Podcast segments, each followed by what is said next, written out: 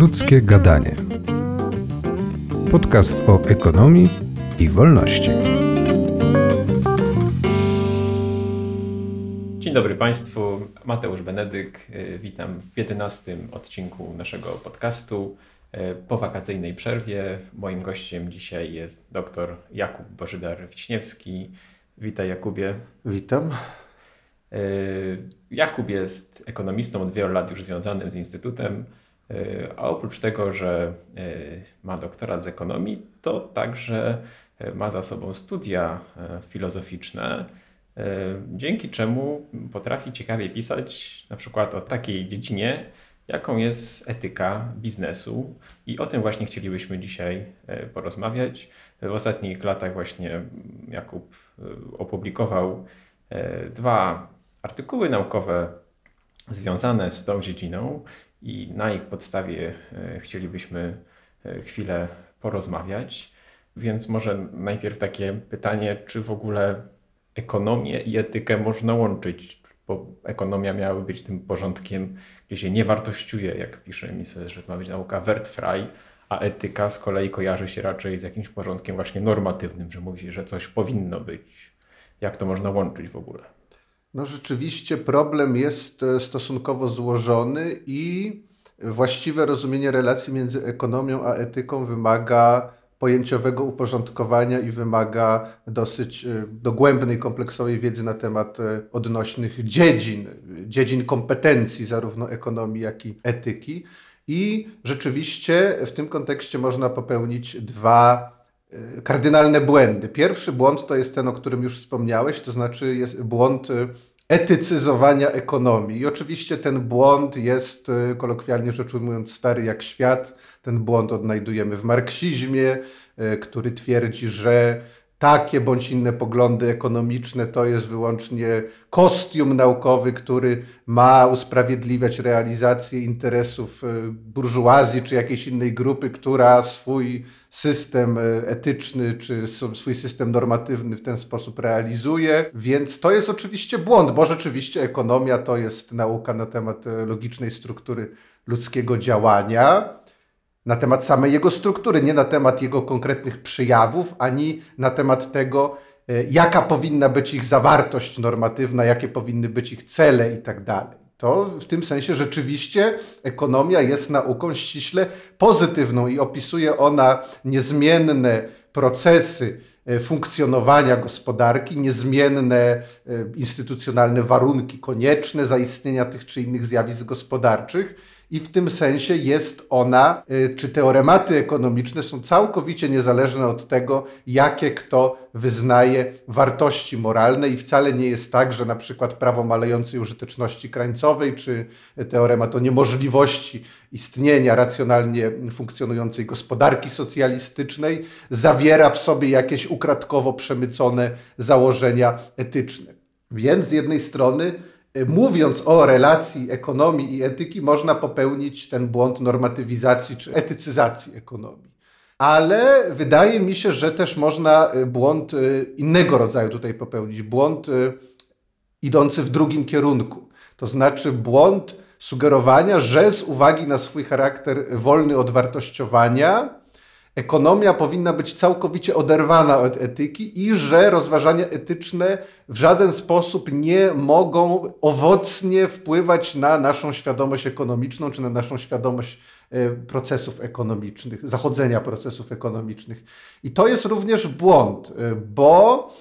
oczywiście teorematy ekonomiczne są wolne od wartościowania, zjawiska e, gospodarcze rządzą się pewną stałą logiką, która jest niezależna od takich bądź innych normatywnych przekonań, Niemniej nie zmienia to faktu, że możliwość realizacji tego potencjału kooperacyjnego, który drzemie w ludzkim działaniu, zwłaszcza w jego bardziej złożonych formach, czyli ten potencjał, który właśnie ekonomia opisuje, może być zrealizowany tylko wtedy, kiedy no, istnieje e, stosowne podglebie tak zwanych miękkich instytucji, jak to tak zwani nowi instytucjonaliści nazywają. I te najbardziej miękkie, te najbardziej fundamentalne instytucje to są właśnie instytucje normatywne związane z takimi zjawiskami jak normy, obyczaje, e, wierzenia, e, tematy tabu, cała otoczka kulturowo-mentalna danego społeczeństwa itd. Tak Więc w tym sensie ekonomia może na przykład opisać naturę specjalizacji, podziału pracy, akumulacji kapitału, przedsiębiorczości, może wyjaśnić, dlaczego świat się zaczął w sposób bezprecedensowy bogacić od momentu wybuchu rewolucji przemysłowej, bo wtedy te zjawiska zaczęły się pojawiać, zaczęły zachodzić, zaczęły się rozwijać w sposób bezprecedensowo dynamiczny, ale implicite ekonomia musi tutaj rozpoznać właśnie te czynniki normatywne, które musiały być czynnikami współwystępującymi. E, więc e, możemy w tym kontekście mówić na przykład o takich e, pojęciach jak laborystyczna teoria własności, opracowana czy opisana przez Locke'a, jak świadomość istnienia naturalnych harmonii ekonomicznych, o których pisał Bastiat, jak e, pojawienie się mm, powszechnie uznawanej tak zwanej burżuazyjnej godności, o których pisze McCloskey w swojej tetralogii. To znaczy uznanie, że z jednej strony szacunek dla wolności osobistej, własności prywatnej, swobody działania, swobody zrzeszania się, swobodnej konkurencji, czyli zjawisko jak najbardziej normatywne, czy nawet etyczne, ściślej rzecz mówiąc. A z drugiej strony, no, nie tylko dopuszczanie do istnienia takich zjawisk, ale też pozytywne ich wartościowanie, sugerowanie, że mm, no, działalność burżuja, działalność przedsiębiorcy jest czymś równie godnym, równie szlachetnym jak działalność artysty, czy duchownego, czy żołnierza, czy filantropa y, i tak dalej, i tak dalej. Więc widzimy, że w takim stopniu, w jakim ekonomia jest nie tylko, teorematy ekonomiczne są nie tylko logicznie spójne, ale też na poziomie faktycznym odnośne do jakiejś rzeczywistości gospodarczej, którą opisujemy, to te teorematy są odnoszone do, y, no, do pewnych zjawisk, do pewnej struktury instytucjonalnej, a te najbardziej miękkie, najbardziej fundamentalne poziomy owej struktury instytucjonalnej to są, to są właśnie poziomy normatywne, zawierające w sobie y, konkretną treść normatywną, czyli w tym sensie etyka oczywiście ma swoją odrębną dyscyplinę, y, swój odrębny obszar kompetencyjny niż ekonomia, ale etyka jest odnośna w stosunku do ekonomii, tak jak i ekonomia jest odnośna do etyki, bo z kolei ekonomia jest w stanie temperować nadmierne, y, konceptualne ambicje etyki. Jeśli ktoś na przykład promuje socjalizm nie na gruncie ekonomicznym, tylko na gruncie etycznym właśnie, bo twierdzi, że socjalizm realizuje etycznie szlachetną zasadę od każdego względem jego umiejętności, każdemu względem jego potrzeb, no to ekonomia właśnie może te y, rozbuchane i nieroztropne ambicje utemperować, twierdząc, że żadnej racjonalnie funkcjonującej gospodarki nie da się zorganizować na gruncie takiej właśnie zasady, zwłaszcza jeśli ta zasada ma prowadzić do eliminacji kluczowych y, takich instytucji czy zjawisk y, efektywnościowych, jak system cenowy, swobodnie kształtujący się system cenowy czy konkurencyjna struktura motywacji. Czyli ekonomia jest wolna od wartościowania, ale znajduje zastosowanie w odniesieniu do dyscyplin normatywnych, takich jak etyka, a z kolei etyka nie jest w stanie w żaden sposób obalić praw ekonomii ani ich podminować ale jest w stanie zaoferować nam bogatszy, bardziej kompleksowy, bardziej realistyczny opis zjawisk gospodarczych, bo mamy świadomość, że te wszystkie y, normatywne, miękkie instytucje stanowią istotny fundament y, y, kultury, otoczenia, środowiska, w którym procesy gospodarcze się rozgrywają. Czyli relacja między ekonomią a etyką jest dosyć złożona i trzeba y, no, w sposób bardzo ostrożny do niej podchodzić. W języku angielskim można powiedzieć, że ekonomia jest value free, ale jednocześnie value relevant, tak? a etyka odwrotnie jest um, fakt relevant, tak by można powiedzieć, jeśli, zwłaszcza jeśli tutaj mamy na myśli fakty gospodarcze. Czyli ani te dwie dyscypliny nie są całkowicie niezależne, ani też się nie przenikają y, i nie odbierają sobie nawzajem swoich kompetencji, tylko mogą się nawzajem w sposób owocny uzupełniać, jeśli się tych swoich obszarów kompetencyjnych, odnośnych trzymają. Czyli, czyli tutaj mamy wtedy do czynienia z najbardziej owocną formą współpracy pomiędzy różnymi naukami społecznymi, bo obie one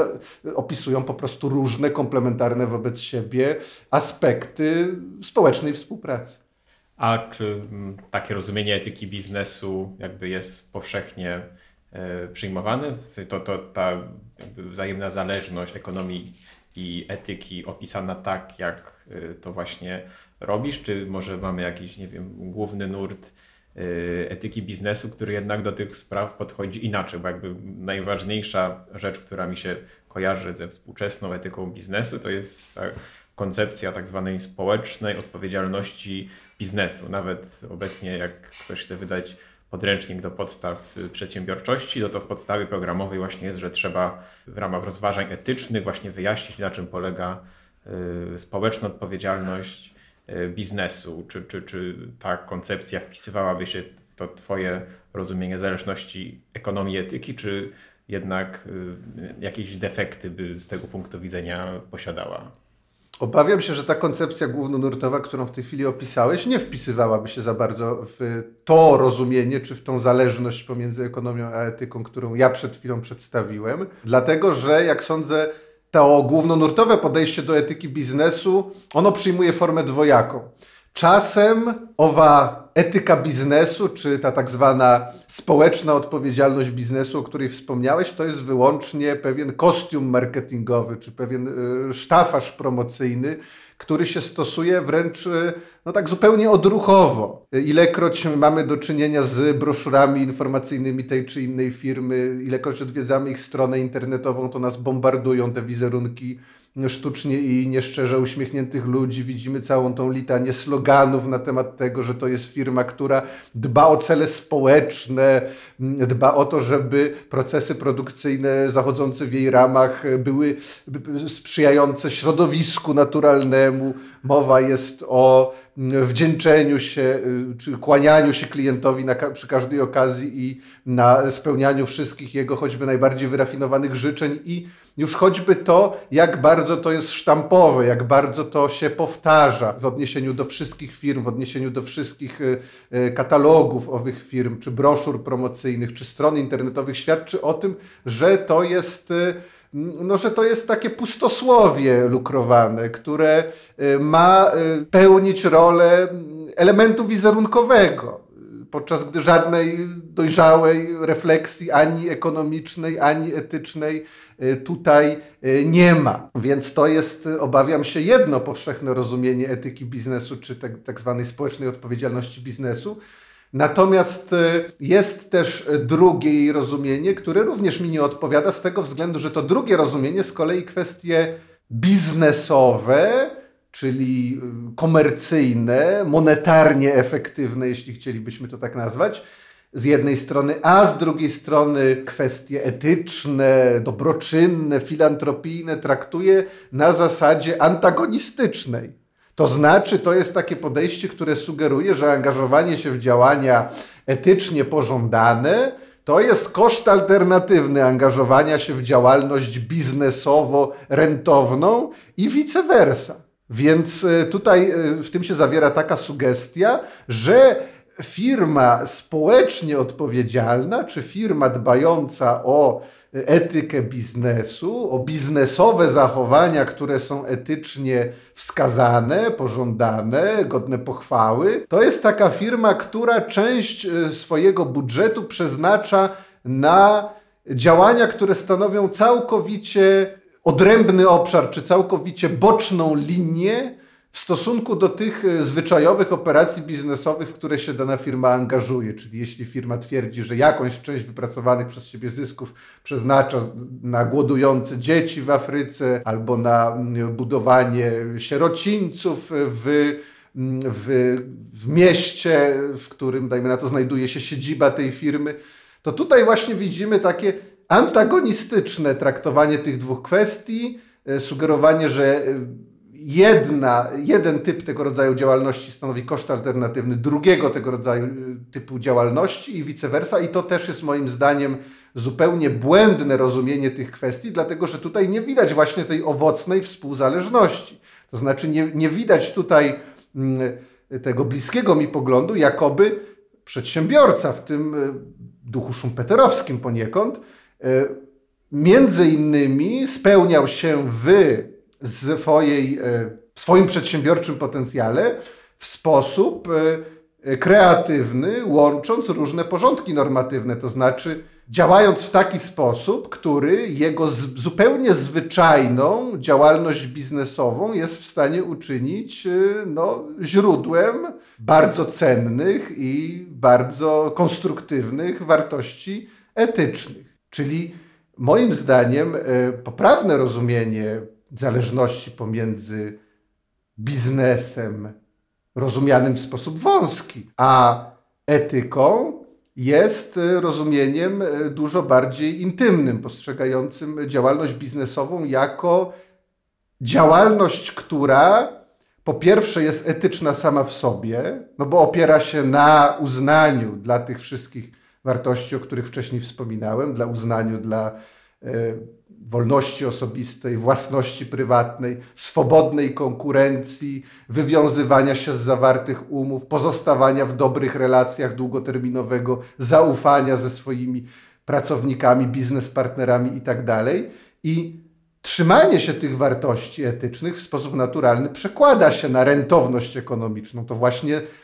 z faktu, że działalność biznesowa, rozumiana w sposób ścisły, wymaga trzymania się tych wszystkich wartości, sprawia, że działalność biznesowa swobodnie prowadzona jest tak bardzo korzystna również na tym poziomie monetarnym, czy y, czysto gospodarczym, czy czysto monetarnym. Przy założeniu, że rzeczywiście to jest biznes, bo w takim stopniu, w jakim biznes odchodzi od tych wszystkich wartości, no to on de facto przestaje być biznesem. On się wtedy staje mm, pewną formą działalności mafijnej, czy kumoterskiej, e, czy e, korupcyjnej. To znaczy w takim stopniu, w jakim na przykład wchodzi w relacje z e, światem polityki i, i no, utrzymuje się na powierzchni nie wskutek zaspokajania potrzeb klientów, tylko wskutek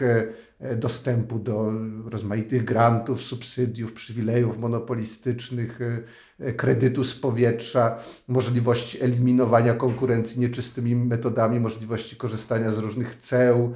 zaporowych itd., tak itd. Tak Więc biznes w tej swojej formie czystej to jest rzecz etycznie bardzo wymagająca.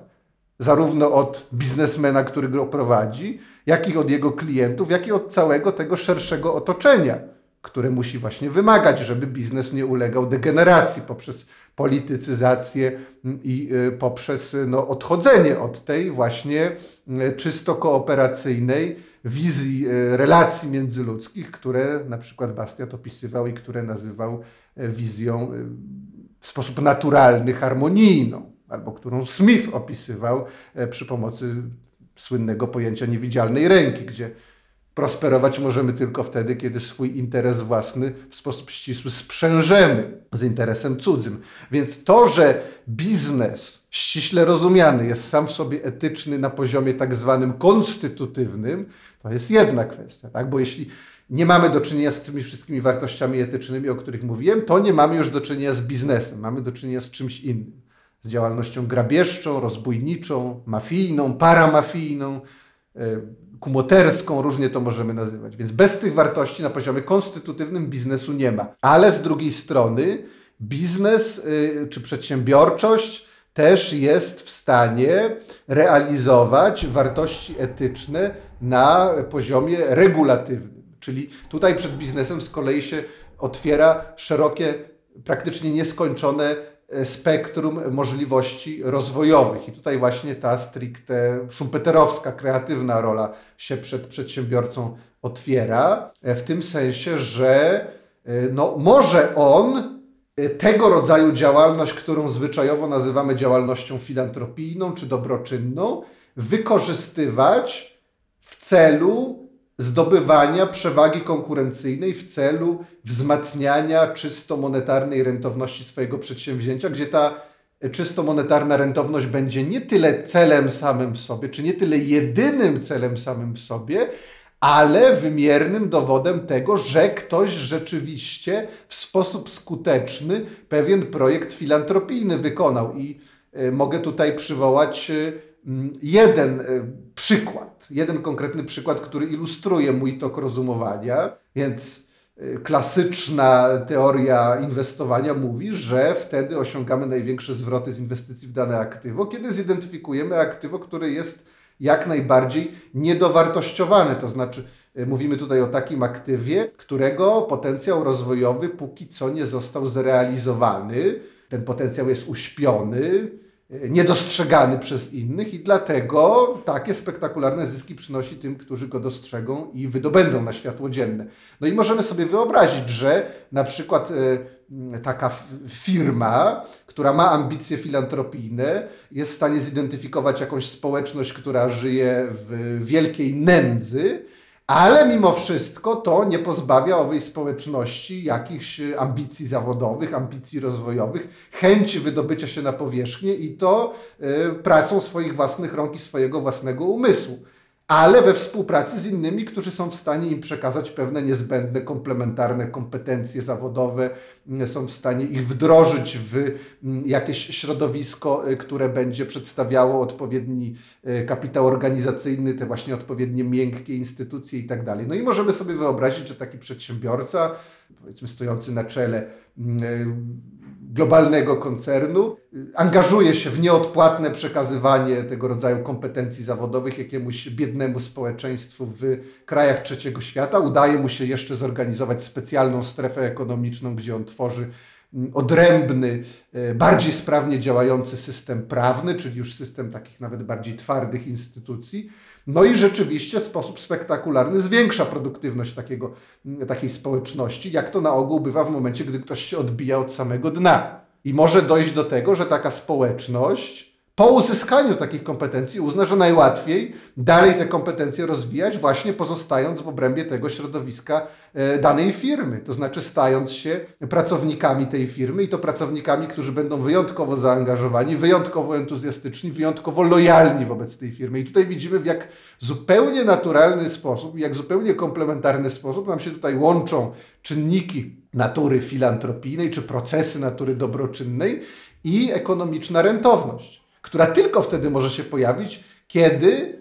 y, przysposabianie danej osoby czy danej grupy osób do jakiegoś typu działalności biznesowej jest od samego początku przepojone y, tymi y, etycznie ambitnymi czy etycznie słusznymi intencjami, rozumianymi jako cel sam w sobie, ale który jednocześnie nie może być oderwany od ekonomicznej rentowności, bo ta ekonomiczna rentowność nam daje do zrozumienia, żeśmy ten swój cel etyczny zrealizowali. Tylko jeśli ci e, pracownicy nowi, którzy kiedyś byli nędzarzami, e, przysporzą naszej firmie ekonomicznej rentowności, tylko wtedy ten przedsiębiorca będzie miał świadomość, że rzeczywiście im pomógł, bo rzeczywiście im e, umożliwił wydobycie się z nędzy i uzyskanie pewnych konkretnych kompetencji, czyli nie tylko na poziomie tym tak zwanym konstytutywnym, ale też na poziomie regulatywnym. E, działalność biznesowa czy działalność przedsiębiorcza ma swój ogromny, no w zasadzie praktycznie nieograniczony potencjał etyczny, ograniczony wyłącznie etyczną kreatywnością danego przedsiębiorcy, która to etyczna kreatywność oczywiście musi być na bieżąco dyscyplinowana e, nieprzekraczalnymi, mm, logicznie nieprzekraczalnymi i logicznie nienaginalnymi wymogami ekonomicznymi, tymi właśnie związanymi na przykład z rachunkiem ekonomicznym. Y, To jeśli jesteśmy przy prawach ekonomicznych, to y, być może nie wiecie, ale y, ekonomista, który zapoczątkował współczesną naukę ekonomii, Karl Menger, urodził się w Nowym Sączu i w przyszłym roku mija dokładnie 150 lat od wydania jego y, opus magnum zasad ekonomii. I jeśli chcecie, żeby władze Nowego Sącza z tej okazji jakoś y, postać Karla Mengera upamiętniły, to e, zachęcam Was do wejścia na stronę petycja mises.pl e, i podpisania petycji, w której właśnie apelujemy o to, e, żeby Karl Menger e, został e, w swoim mieście urodzenia e, godnie upamiętniony. E, Wracam do rozmowy z doktorem Jakubem Bożydarem Wiśniewskim. Rozmawiamy dzisiaj o etyce biznesu, tak jakby te, te Twoje ostatnie rozważania e, do takiego krótkiego,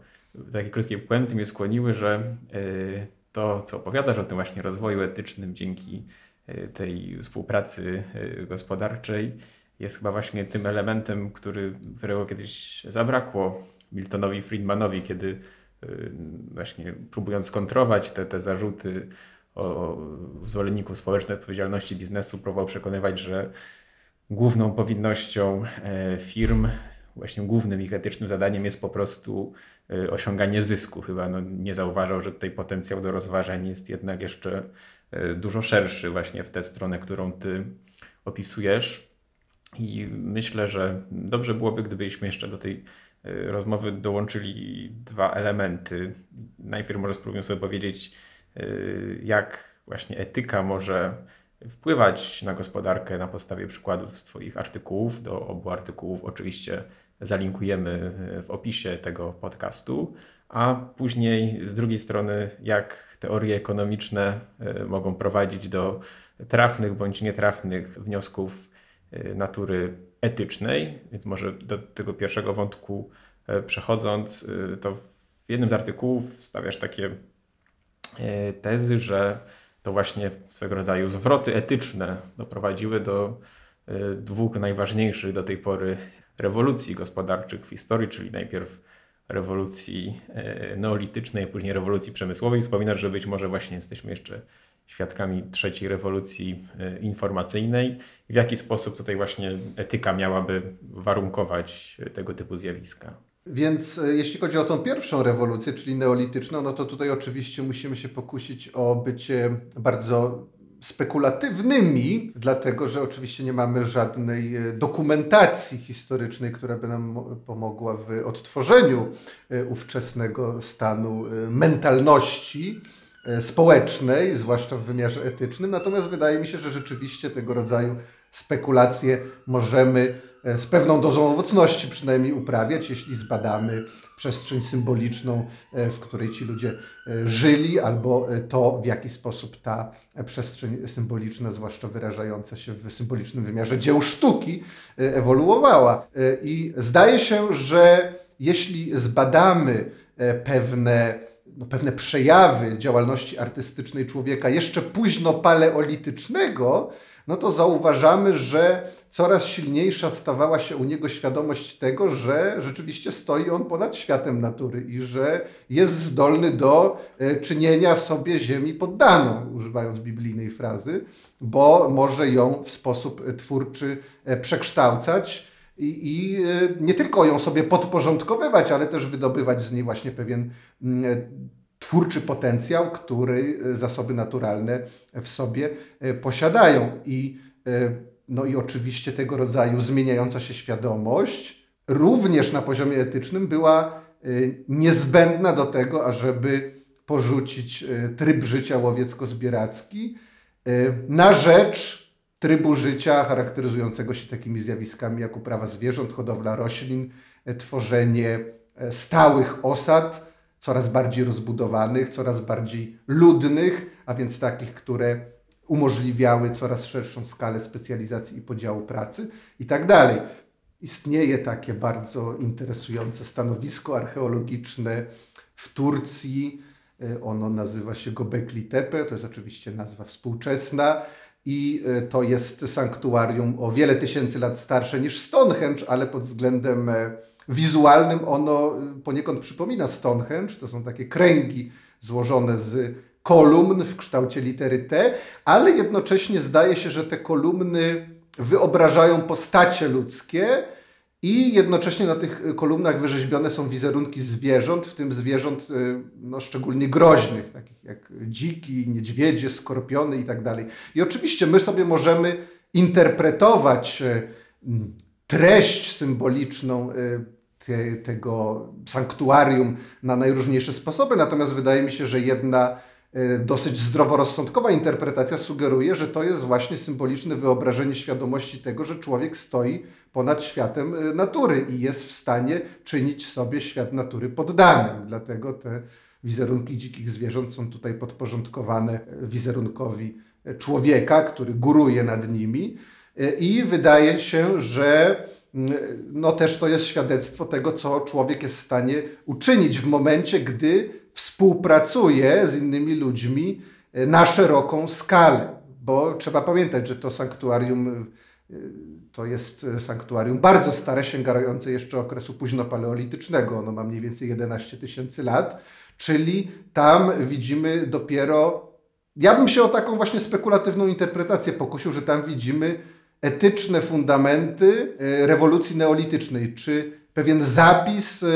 zmiany świadomości etycznej, która posłużyła jako istotny fundament rewolucji neolitycznej. Bo tam mieliśmy do czynienia, oczywiście stworzenie tego sanktuarium wymagało ogromnego wysiłku, zwłaszcza, zwłaszcza wobec człowieka późnopaleolitycznego, czyli takiego, który mógł sobie pozwolić na niewielki zakres specjalizacji i podziału pracy, ale jednak się na ten wysiłek zdobył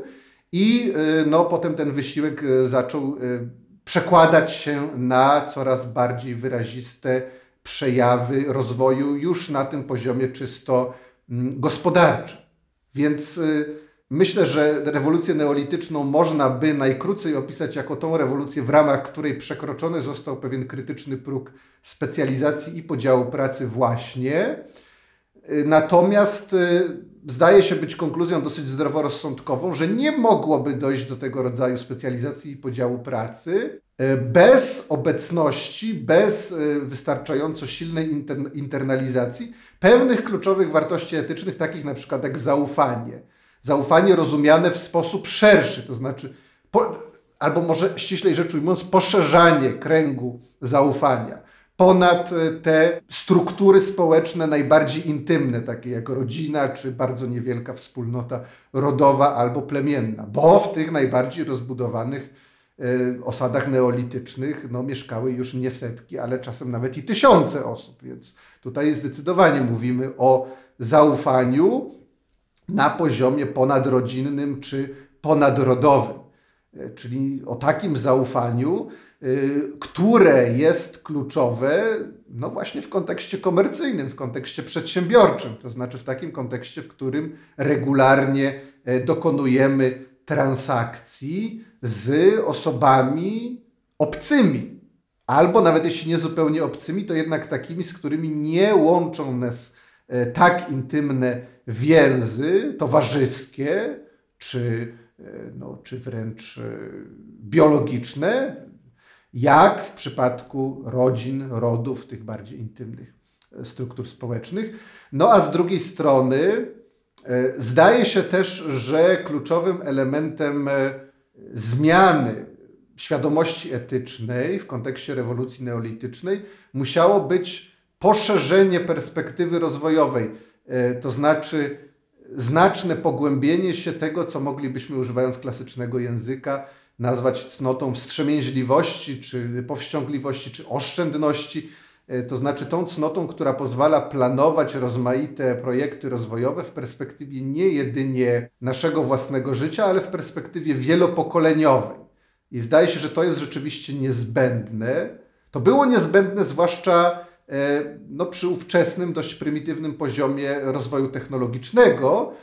to było niezbędne po to, aby móc jednak się angażować w takie bardzo wymagające e, projekty rozwojowe, jak tworzenie e, osad, miast czy protomiast, które no, były w stanie udźwignąć ten znacznie bardziej rozbudowany, rewolucyjnie wręcz rozbudowany poziom specjalizacji i podziału pracy. I być może dlatego, znowu na poziomie symbolicznym, na poziomie nawet metafizycznym, E, w tych e, osadach neolitycznych bardzo często obserwujemy pewne artefakty, e, takie jak zakonserwowane czy artystycznie ozdobione czaszki, czy, czy inne artefakty, które zdają się sugerować, że no, no, no w tych osadach funkcjonował bardzo silnie rozwinięty kult przodków, który na gruncie ekonomicznym można by właśnie interpretować jako istotny przejaw tej cnoty wstrzemięźliwości czy cierpliwości, która pozwalała kontynuować te projekty rozwojowe, które nasi przodkowie zapoczątkowali, y, kontynuować je, konserwować je, rozwijać je i tak. Tutaj no, z kolei widać y, ten właśnie kluczowy normatywny fundament tego, co w ekonomii nazywamy akumulacją kapitału, konserwacją kapitału, niedopuszczaniem do tego, żeby doszło do konsumpcji kapitału i tak dalej. Więc tyle można by powiedzieć o rewolucji neolitycznej i o, oczywiście z zastrzeżeniem, że to są interpretacje wysoce spekulatywne ze względów oczywistych. Tak, I- ale tam nie mamy źródeł pisanych. Tam nie mamy E, ale mamy źródła pisane już do historii XVII-XVIII wieku, więc co w takim razie z rewolucją przemysłową? W przypadku rewolucji przemysłowej jak najbardziej mamy do czynienia z zapisem e, dokumentalnym, mamy do czynienia z możliwością prześledzenia e, ewolucji poglądów ówczesnych ludzi na gruncie zarówno ekonomicznym, jak i na gruncie etycznym. I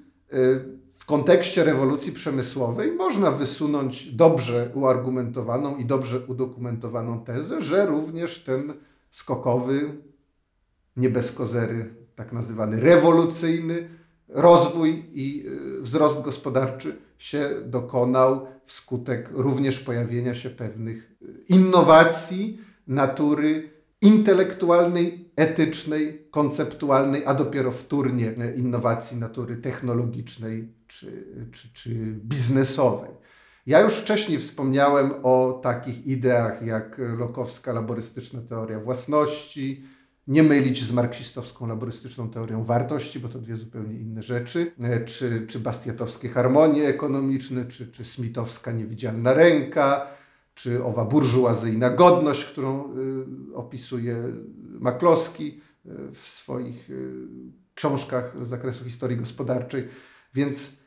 widzimy w czasie przebiegu rewolucji przemysłowej, albo nawet w tych dekadach, które bezpośrednio poprzedzały wybuch rewolucji przemysłowej na tym poziomie ściśle gospodarczym, mierzalnym, jeśli chodzi o takie wskaźniki makroekonomiczne jak PKB, widzimy no właśnie zmianę świadomości intelektualnej i zmianę świadomości etycznej. Widzimy odwrót od antagonistycznego traktowania interesu własnego i interesu cudzego, tylko widzimy, że te rzeczy w sposób naturalny można zharmonizować. Widzimy pogłębiającą się świadomość tego, że ład wielkoskalowej współpracy społecznej jest właśnie ładem spontanicznym, rozumianym jako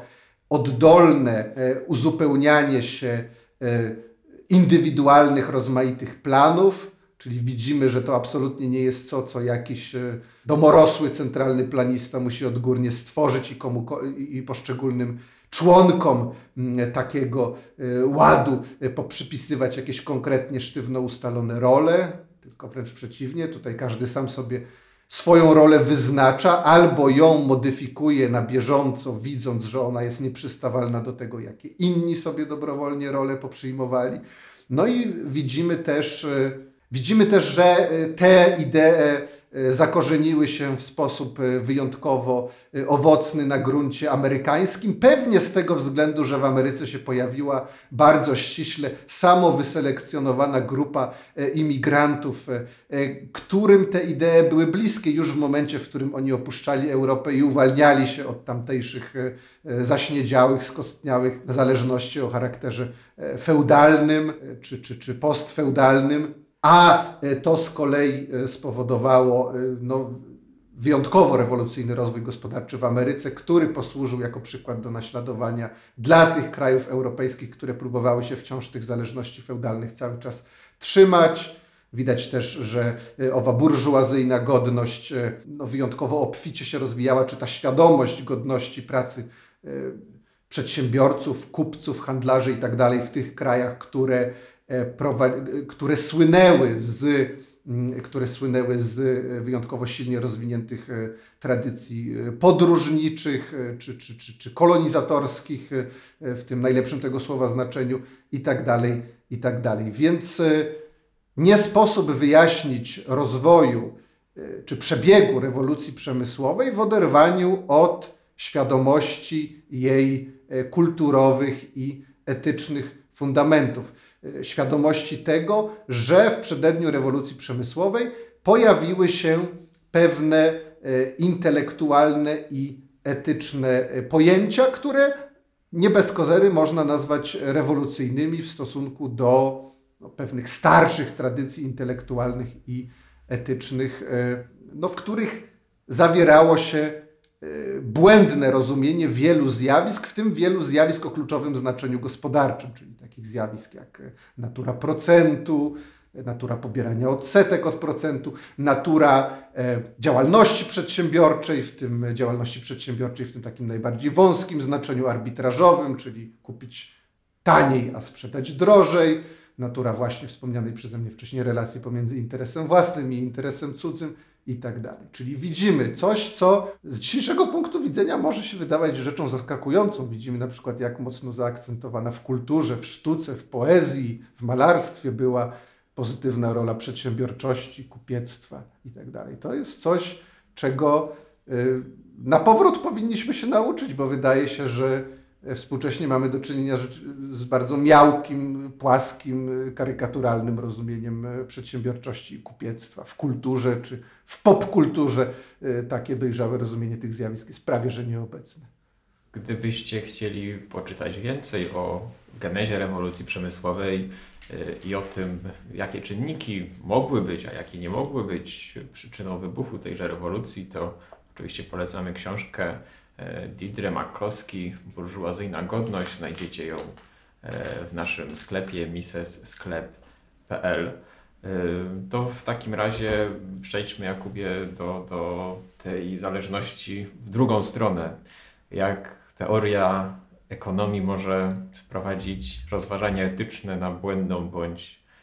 właściwą drogę. I w jednym z artykułów wspominasz o tym, że właśnie teoria finansów, czy teoria ekonomii dotycząca funkcjonowania y, giełdy i rynków finansowych może prowadzić właśnie do, do demonizowania tego aspektu gospodarki, bądź do niedostrzegania jego potencjału, bądź do właśnie y, poprawnej oceny jego ekonomicznych i etycznych y, możliwości. Y, może spróbujmy nakreślić te, te, te wszystkie trzy perspektywy, które omawiasz. Pierwsza, którą wspominasz, to teoria zwierzęcych instynktów. Jak ona odnosiłaby się tutaj właśnie do, do, do tego styku ekonomii i etyki? Teoria zwierzęcych instynktów która jest w gruncie rzeczy teorią bardzo bliską laickiemu, powszechnemu rozumieniu rynków finansowych. To jest teoria sugerująca, że u podstaw większości transakcji finansowych nie stoją żadne beznamiętne, na chłodno wykonywane analizy, tylko doraźne emocje, takie jak chciwość, strach, nadzieja, rezygnacja, euforia itd. I tak y, no, w związku z tym, z tej teorii wyłania się wizja rynków finansowych jako obszaru, y, w którym panuje permanentny, emocjonalny chaos. W tej teorii zawiera się, czy z tej teorii wynika y, wizja rynków finansowych jako miejsca y, bez ustanku podatnego na pęcznienie i spektakularne pękanie baniek spekulacyjnych zawodowi finansiści są w ramach tej wizji na dobrą sprawę utożsamiani z hazardzistami e, czy ryzykantami w najgorszym tego słowa znaczeniu i tak dalej. I oczywiście zasadniczy problem polega tutaj na tym, że z jednej strony jest to teoria fałszywa, bo gdyby była ona prawdziwa, to rynki finansowe nie mogłyby w ogóle istnieć, a tym bardziej nie mogły być one e, istotnym e, źródłem e, potencjału rozwojowego gospodarki. Nie mogłyby one spełniać funkcji alokacyjnej, jeśli chodzi o transfer kapitału z rąk posiadaczy kapitału do rąk rozmaitych przedsiębiorców, którzy E, mają pewne ambitne idee rozwojowe i ten kapitał w sposób e, owocny są w stanie wykorzystać. Gdyby ta teoria była prawdziwa, to e, w żaden sposób nie sposób by było jej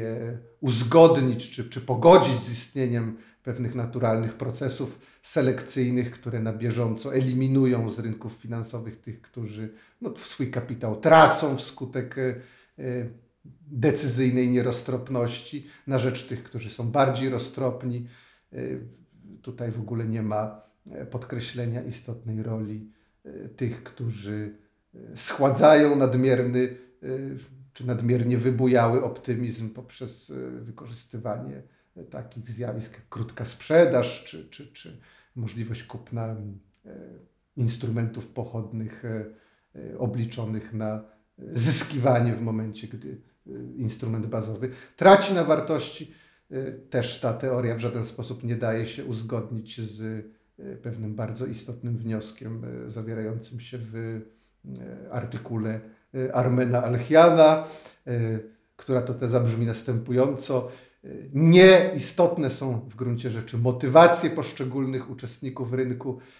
ale owi uczestnicy prosperują na rynku w momencie, gdy są w stanie pomnażać swoje zyski, niezależnie od tego, czy czynią to wskutek swojej chciwości, czy wskutek jakichś intencji filantropijnych, czy jakichkolwiek innych motywacji. Więc ta teoria jest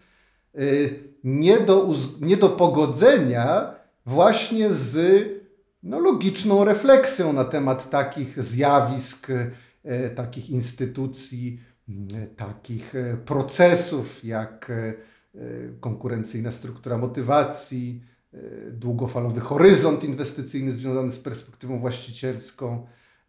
swobodnie kształtujący się system cenowy, możliwości informacyjne rynków, o których dużo pisał Hayek i tak dalej. Natomiast problem e, poważniejszy polega tutaj pewnie na tym, że jeśli ową teorię i jej założenia zaakceptują kluczowi decydenci na rynkach finansowych, no to owa teoria może wygenerować pewne samospełniające się przepowiednie. No bo jeśli uczestnicy rynków finansowych z góry założą, że rzeczywiście są oni obciążeni taką nieusuwalną psychologiczną skazą, że są skazani na to, żeby temu rzekomo immanentnemu, tej rzekomo immanentnie histerycznej atmosferze rynków finansowych ulec, no to rzeczywiście jej ulegną i rzeczywiście będą postępować w sposób e, nadmiernie spekulatywny, nadmiernie ryzykancki, zwłaszcza w takim stopniu, w jakim mają, e, dysponują oni nie swoimi własnymi środkami, ale środki, środkami cudzymi, e, powierzonymi im przez klientów i rzeczywiście rezultat będzie wtedy opłakany. Wtedy rzeczywiście rynki finansowe mogą przestać spełniać swoją naturalną, prorozwojową rolę. I teraz rodzi się naturalne pytanie, no ale to by sugerowało, że takie samospełniające się przepowiednie są rzeczywiście, są jednocześnie samoeliminujące się, bo rynki finansowe szybko by e, albo by przestały istnieć, albo by szybko y, oczyściły się z tych y, ryzykantów, hazardzistów, nieodpowiedzialnych y, zarządców funduszy inwestycyjnych czy, czy nieodpowiedzialnych inwestorów. Ale tutaj dodatkowy problem polega na tym, że no, taka, takie etyczne wykoślawienie rynków finansowych można spetryfikować, można je zacementować, jeśli y, decydenci finansowi działający w oparciu o takie fałszywe y, założenia ekonomiczne zaczną dodatkowo lobbować na rzecz powstania takich y, instytucji jak pożyczkodawca ostatniej instancji, czy, czyli bank centralny, który jest w stanie mm, tworzyć podaż pieniądza z powietrza, a tym samym jest w stanie instytucjonalizować pokusę nadużycia, jest w stanie wykupywać bankrutujące banki czy fundusze inwestycyjne i w ten sposób jest w stanie, no, tak jak powiedziałem, zacementować y, y, obecność czy, czy spetryfikować obecność tych nieodpowiedzialnych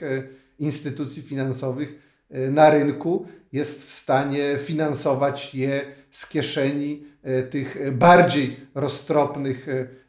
przedsiębiorców, bardziej roztropnych uczestników rynku, którzy na przykład no, od rynków finansowych w wąskim tego słowa znaczeniu się trzymają z dala. Właśnie dlatego, że widzą, że one swojej roli nie spełniają. Więc na tej podstawie widzimy, jak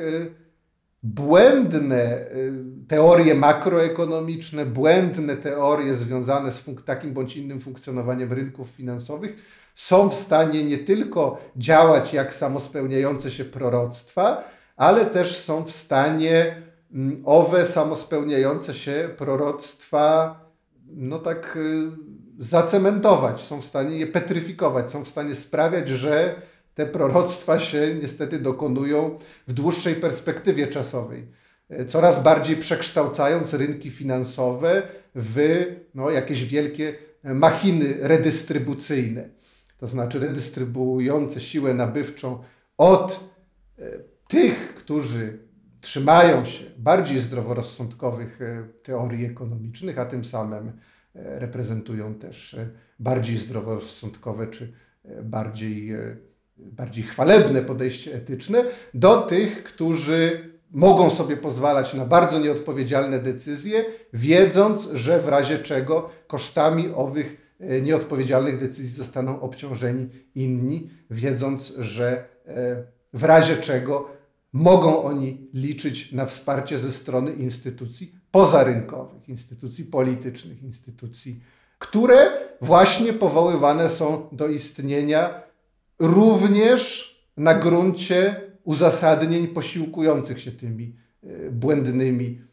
teoriami ekonomicznymi, które skutkują e, no, erozją, e, erozją właściwego nastawienia etycznego. Jakby biegunowo przeciwnym spojrzeniem na działanie rynków finansowych jest hipoteza rynków efektywnych stworzona przez ekonomistów związanych z Uniwersytetem w Chicago.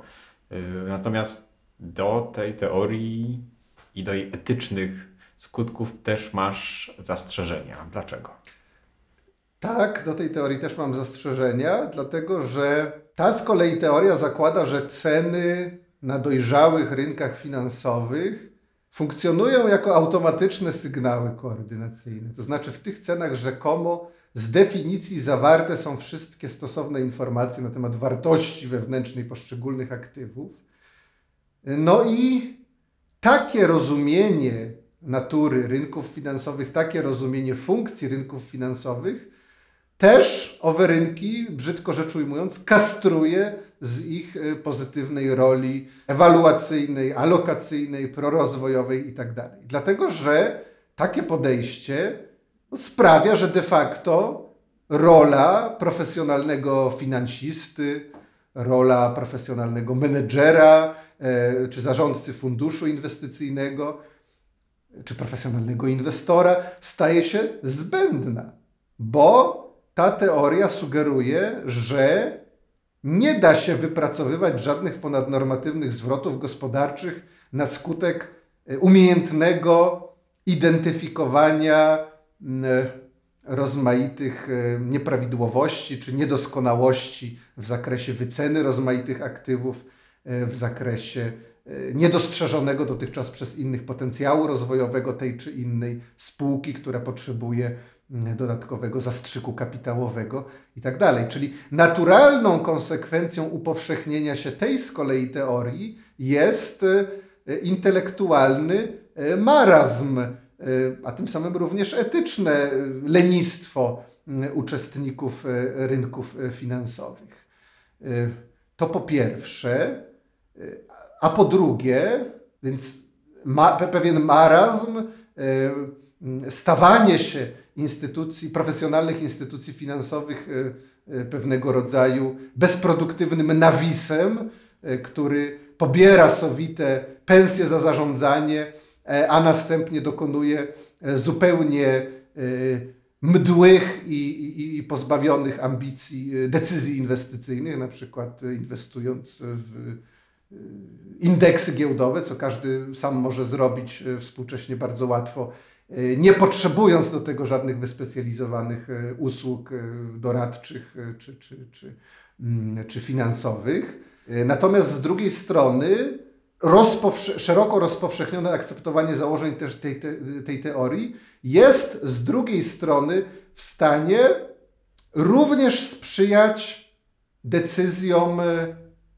inwestycyjnym, które są e, nieprzemyślane, spekulatywne w złym tego słowa znaczeniu i ryzykanckie.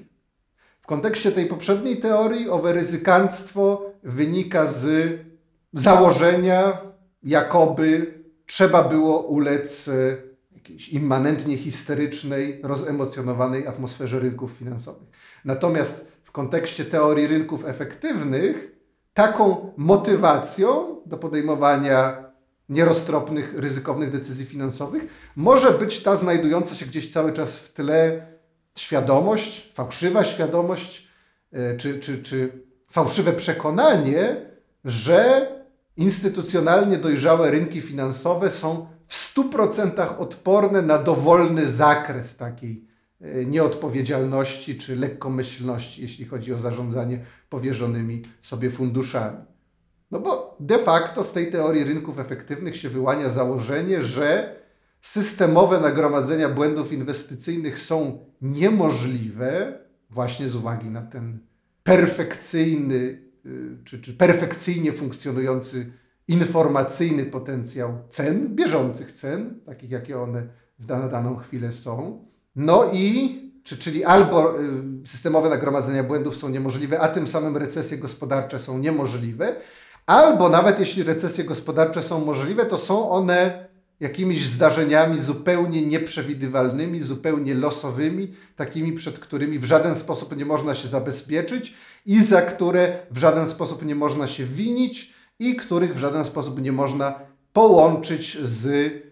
z falą y, niegospodarnych decyzji, z,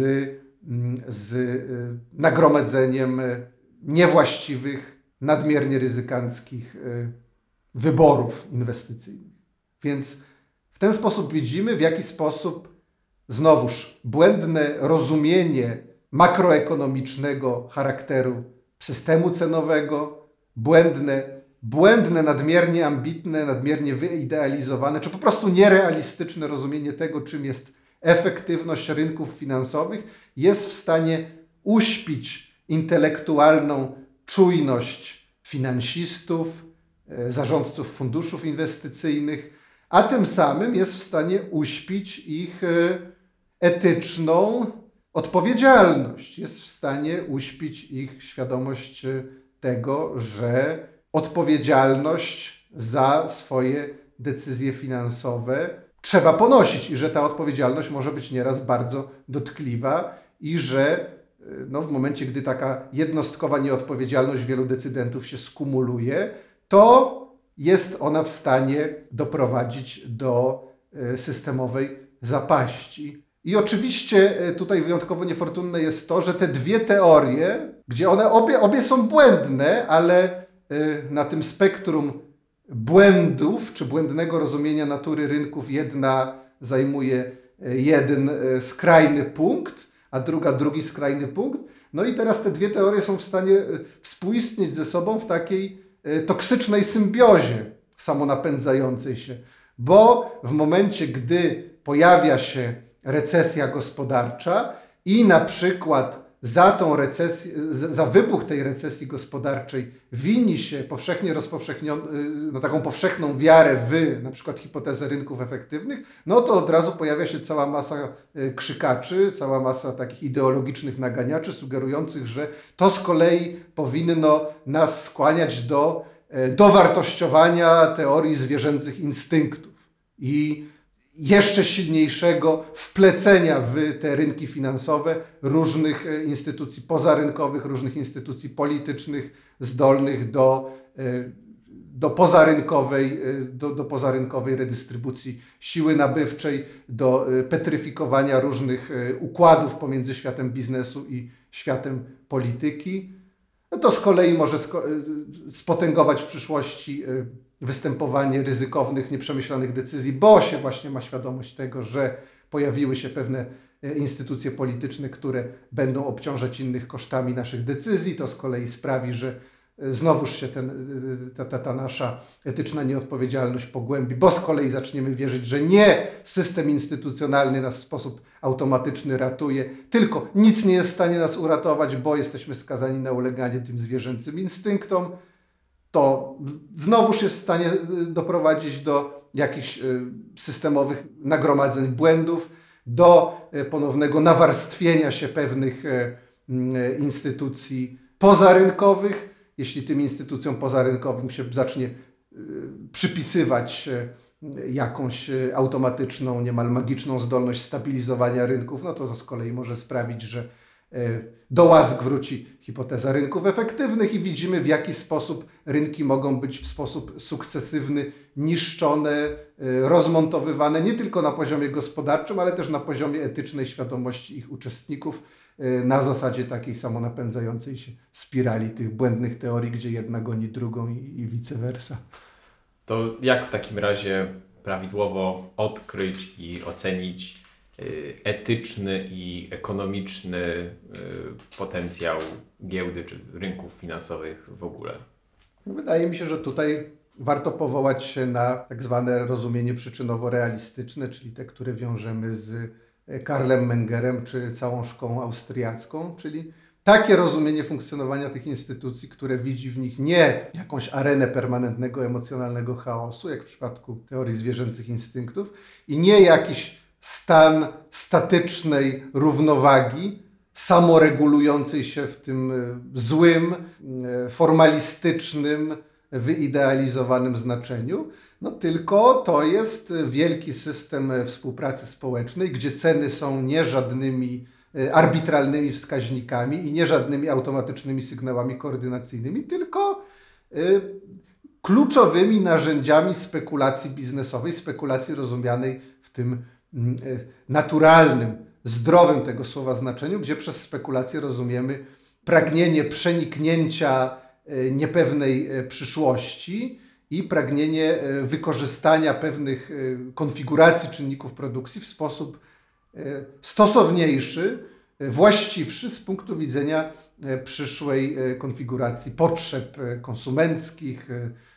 dostępności różnych czynników produkcji itd., tak itd. Tak Czyli tak rozumiane rynki finansowe, tak rozumiane e, środowisko e, giełdowe czy, czy inwestycyjne, to jest e, ani żadna arena permanentnego emocjonalnego chaosu, ani żaden statyczny stan równowagowy,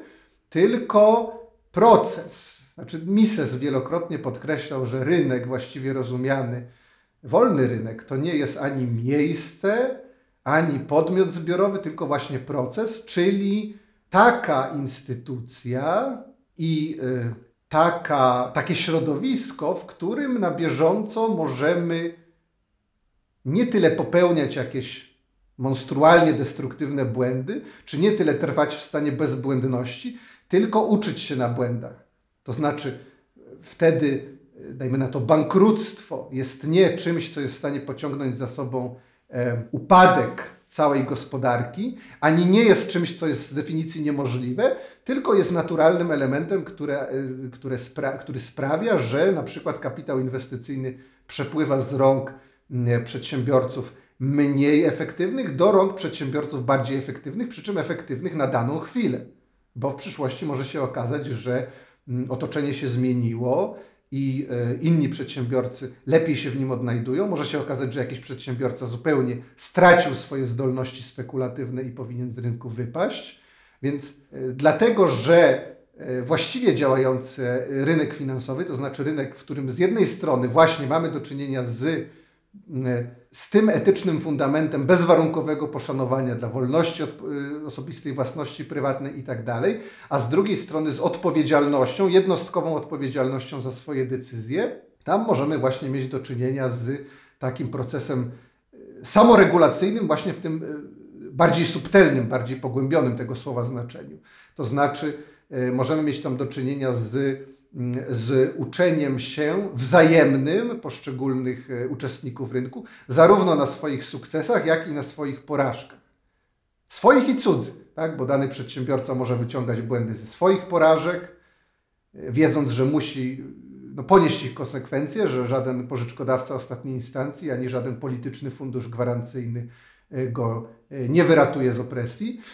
ale też się może uczyć na błędach innych na błędach swoich konkurentów. I tutaj znowu widać tą harmonię ekonomiczną, e, przejawiającą się w sposób e, stosunkowo subtelny. Tak? Tutaj widzimy, że konkurencja to jest w istotnym tego słowa znaczeniu najsubtelniejsza forma współpracy. Z jednej strony konkurenci mają przeciwne cele, albo ściślej rzecz ujmując, mają ten sam cel, jak najskuteczniej zaspokoić potrzeby konsumenta, ale mają inne wyobrażenia na temat tego, jak go e, osiągnąć. No i potem w perspektywie ex post mogą się uczyć e, na swoich błędach, jak i na swoich sukcesach, bo jeśli z kolei pomnożyli swój kapitał, no to daje im to świadomość tego, że coś robią na daną chwilę poprawnie i że powinni iść w tym kierunku. No i ich konkurenci również się są w stanie na tej podstawie przeorientować. Tylko teraz widzimy, że ten bardzo subtelny system e, konkurencji, rozumiany jako najsubtelniejsza forma współpracy, e, system cenowy, w obrębie którego ceny są właśnie narzędzia, nie żadnymi e, arbitralnymi parametrami i nie żadnymi automatycznymi narzędziami czy, czy, czy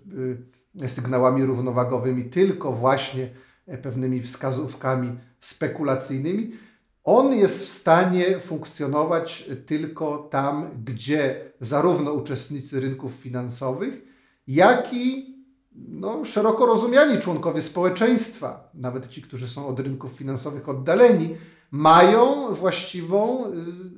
ekonomiczną świadomość y, zarówno potencjału, jak i ograniczeń y, owych rynków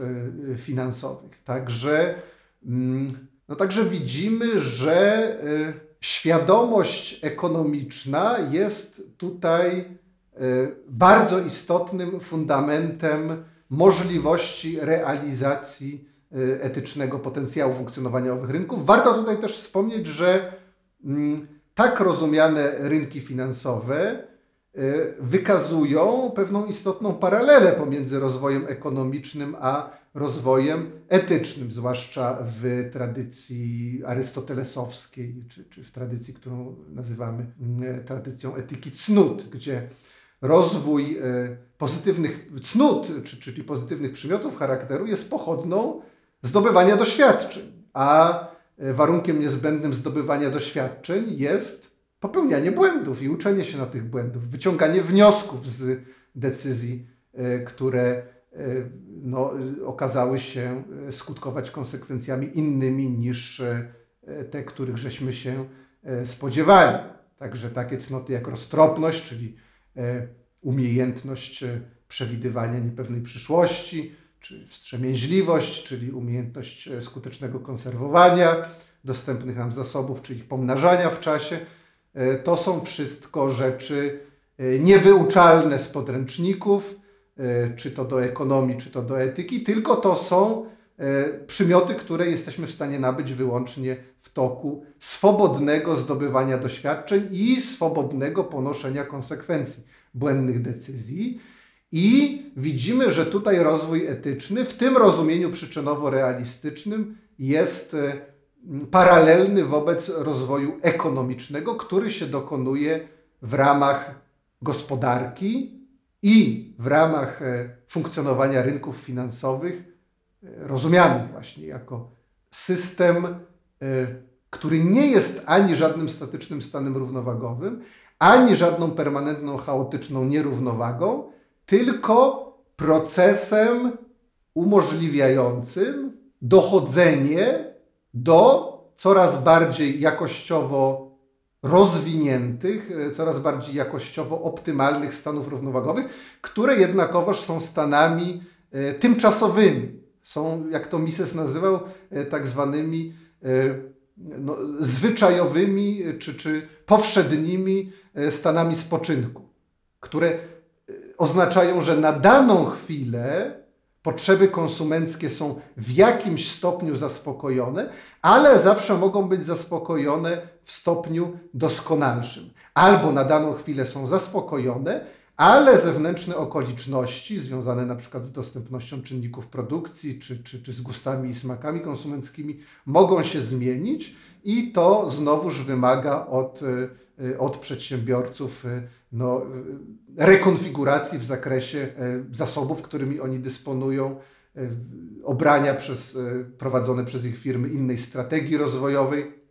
i tak dalej, i tak. I to wszystko się może dokonywać tylko wtedy, kiedy mamy świadomość ekonomicznego potencjału takich instytucji jak swobodnie kształtujący się system cenowy, konkurencyjna struktura motywacji, rola kapitału